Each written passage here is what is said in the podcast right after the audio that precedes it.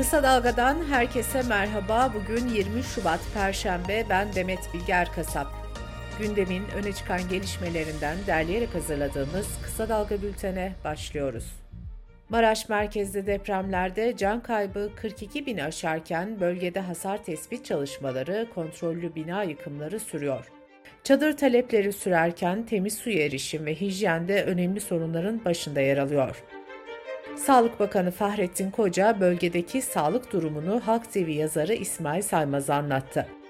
Koca, Hatay'da arama kurtarma faaliyeti süren 2-3 binanın kaldığını, 51 binden fazla yaralının deprem bölgeleri dışına gönderildiğini söyledi.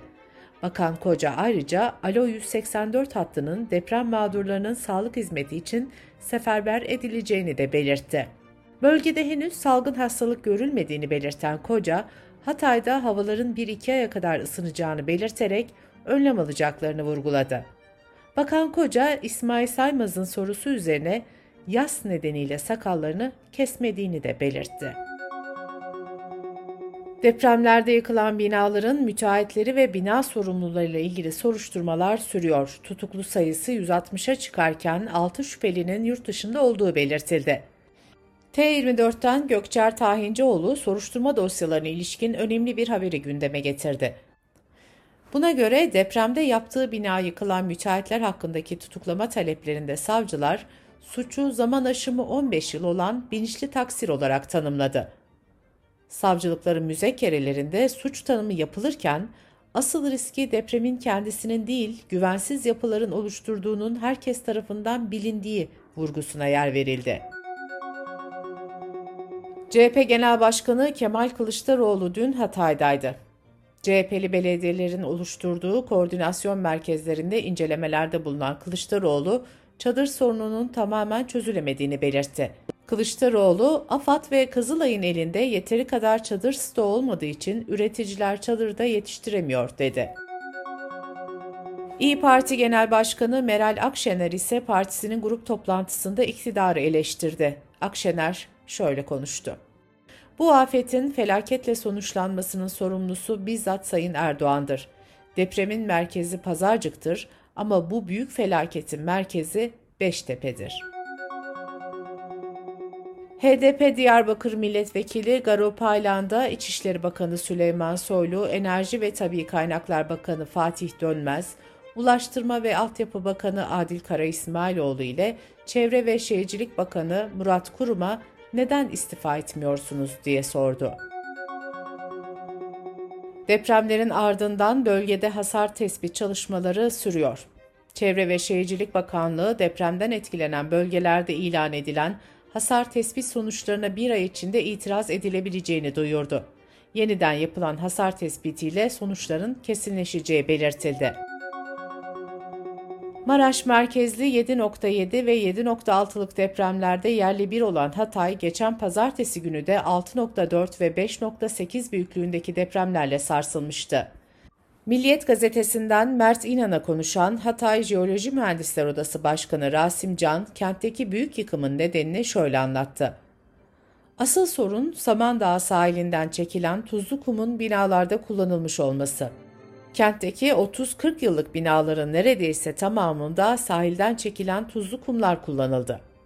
Hatay İnşaat Mühendisleri Odası'nın eski başkanı Cihat Mazmanoğlu da bir türlü yaşanacak felaketi anlatamadık ifadesini kullandı.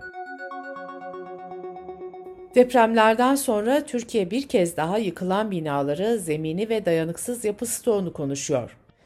Deva Partisi'nden Candan Karlıtekin, araç muayene sistemi konutlarda da uygulanabilir. Yapıların belirli dönemlerde incelenmesi için mevzuatı düzenleyeceğiz dedi. Benzer bir öneriyi İnşaat Mühendisleri Odası Başkanı Hasan Aksungur da gündeme getirdi. Aksungur, arabamızın nasıl belli periyotlarla bakımı yapılıyorsa yaşadığımız binalarda neden yapılmasın diye konuştu. Depremlerin ardından kentsel dönüşüm yeniden gündemde. Cumhurbaşkanı Erdoğan bu konuda yeni adımlar atılacağını duyurmuştu. Uzmanlar sadece İstanbul'da en az 58 bin binanın yıkılacağına dikkat çekiyor. Vatandaşlar ise binasının riskli çıkması durumunda 90 gün içinde evini boşaltması gerektiği için riskli bina tespitine sıcak bakmıyor. Dünya Gazetesi'nden Nurdoğan Arslan Ergün'e konuşan Kentsel Dönüşüm ve Hukuk Platformu Başkanı Profesör Doktor Gürsel Öngören, kentsel dönüşümde yaşanan sıkıntılara ve mağduriyetlere dikkat çekti. Süreci iyi yönetemedik, vatandaşı kentsel dönüşümden soğuttuk diyen Profesör Doktor Öngören, güçlendirme için yönetmelikte yer alan 90 günde evi boşaltma şartının en az bir yıla çıkarılması gerektiğini vurguladı. Öngören ayrıca şu öneride de bulundu. Önce boş kamu arsalarını tespit etmeliyiz. Arsalara hızla kumbara gibi konut biriktirmeliyiz. Önce binalar yapılacak, sonra vatandaş taşınacak. Aile ve Sosyal Hizmetler Bakanı Derya Yanık, refakatsiz çocuklar için bakanlığın web sitesinde sorgu ekranı açtıklarını belirtti. Bakanın verdiği bilgilere göre deprem bölgesinde 1858 refakatçisi olmayan çocuktan 1314'ü ailelerine teslim edildi. 451 çocuğun takibi hastanede yapılıyor. 93 çocuğun bakımı ise bakanlığa bağlı çocuk kuruluşlarında devam ediyor. Maraş ve Hatay'daki şiddetli depremlerle sarsılan Türkiye'de bilim insanları yeni depremlerin gerçekleşmesinin güçlü olasılık olduğunu belirtiyor. Nüfus yoğunluğu nedeniyle depremin en etkili olabileceği illerin başında ise İstanbul geliyor. İstanbul için bir deprem uyarısı da Kandilli Rasathanesi'nden geldi. Kandilli Rasathanesi Deprem Araştırma Enstitüsü Müdürü Profesör Doktor Doğan Kalafat, 7 sene içinde %65 olasılıkla İstanbul'da 7'nin üzerinde bir deprem olacak, dedi. Radyo ve Televizyon Üst Kurulu haftalık olağan toplantısında deprem yayınlarını mercek altına aldı ve 5 ayrı dosyayı karara bağladı. Kurul, Fox TV, Halk TV ve Tele1'e ağır yaptırımlar uyguladı. Rütük üyesi Okan Konuralp ise kararlara tepki göstererek Twitter'dan şunları yazdı. Rütük eliyle basın özgürlüğünü boğmaya çalışan siyasi irade suçluluk telaşındadır. Not ise not ediyoruz. Kısa Dalga Bülten'de sırada ekonomi haberleri var. OHAL kapsamında çalışma ve sosyal güvenlik alanına ilişkin alınan tedbirlere dair kararname resmi gazetede yayınlandı. Buna göre depremden etkilenen ve OHAL kapsamında bulunan kentlerdeki işverenler, iş yerlerinin ağır ya da orta hasarlı olduğunu belgelemeleri durumunda uygunluk tespiti beklenmeksizin kısa çalışma ödeneğinden yararlanabilecek. Kararname ile OHAL bölgelerinde pandemi döneminde olduğu gibi iş kanunundaki ahlak ve iyi niyet kurallarına uymamak, iş yerinin kapanması gibi sebepler dışında işten çıkarma yasaklandı. Kısa çalışma veya işsizlik ödeneğinden yararlanmayan ve işsiz kalanlar için OHAL süresini aşmamak kaydıyla işsizlik sigortası fonundan günlük 133 lira destek ödemesi yapılacak. Depremlerden zarar gören illerdeki tarımsal üreticilerin Ziraat Bankası ve Tarım Kredi Kooperatiflerine olan kredi borçları da bir yıl süreyle ertelendi. Dış politika ve dünyadan gelişmelerle bültenimize devam ediyoruz. Amerika Birleşik Devletleri'nin Çin'in Rusya'ya silah desteği vermesinin ciddi sonuçları olacağı yönündeki uyarısının ardından NATO Genel Sekreteri Stoltenberg de endişelerini dile getirdi. Stoltenberg yaptığı açıklamada şu ifadeleri kullandı. Rusya'nın savaşına ölümcül destek sağlamak için Çin'in planlar yapabileceği yönünde endişelerimiz artıyor. Stoltenberg ayrıca Rusya Devlet Başkanı Putin'in Batı'nın Rusya'yı bitirmek istediği şeklindeki suçlamalarına da yanıt verdi. Genel Sekreter, kimse Rusya'ya saldırmıyor, saldırgan olan Rusya, dedi. Çin Dışişleri Bakanlığı'ndan da iddialara ilişkin açıklama geldi. Dışişleri Bakanlığı Sözcüsü Wen Bin, ülkesinin Rusya'ya ağır silahlar sağlayacağına yönelik iddiaları yalanladı. Van Bin, iddiaların kaynağı olan Amerika'nın başlı başına bir sorun kaynağı olduğunu söyledi. Bu arada ABD'nin Ukrayna'ya F-16 savaş uçağı vermesi konusunda Joe Biden'a çağrıda bulunan vekillere 7 isim daha katıldı. Demokrat ve Cumhuriyetçi vekiller kararın bir an önce verilmesi gerektiğini belirtti. Ukrayna Dışişleri Bakanı Kuleba ise müttefiklerin Ukrayna'ya silah ve mühimmat sevkiyatını sürdürmesini istedi. Kulaba silah sevkiyatının İsviçre saati gibi güvenilir olması gerektiğini de sözlerine ekledi. Almanya Ekonomik Araştırmalar Enstitüsü tarafından yapılan araştırmada 24 Şubat 2022'de başlayan Rusya-Ukrayna savaşının dünya ekonomisine zararının 1.6 trilyon dolar olduğu ifade edildi.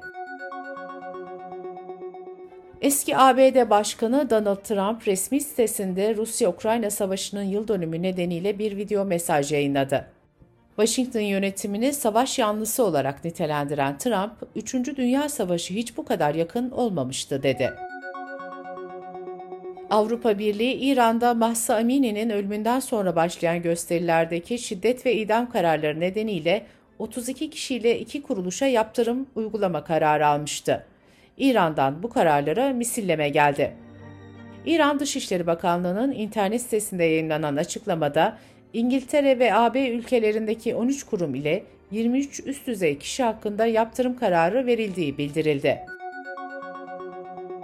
İspanya ve Kuzey Afrika'yı vuran sel, kar ve dolu gibi kötü hava koşulları gıda tedarik zincirini de bozdu.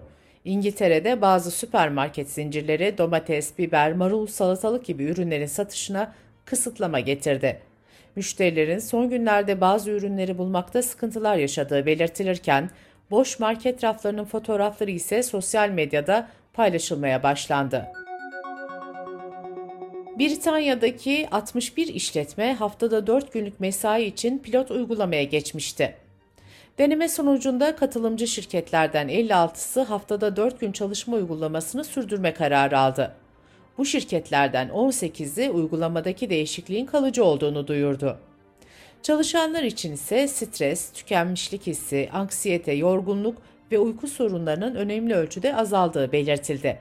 Deneme kapsamında hem ruhsal hem fiziksel sağlıkta iyileşmeler yaşandığı belirtildi. Bültenimizi kısa dalgadan bir öneriyle bitiriyoruz. Gazeteciler Ayşe Yıldırım ve Sedat Bozkurt Politikest podcast serisinde siyasi gelişmeleri değerlendiriyor.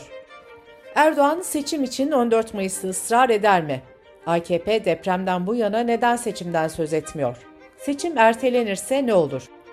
Ayşe Yıldırım ve Sedat Bozkurt'un hazırlayıp sunduğu Politikesti kısa dalga.net adresimizden ve podcast platformlarından dinleyebilirsiniz. Gözünüz kulağınız bizde olsun. Kısa Dalga Medya.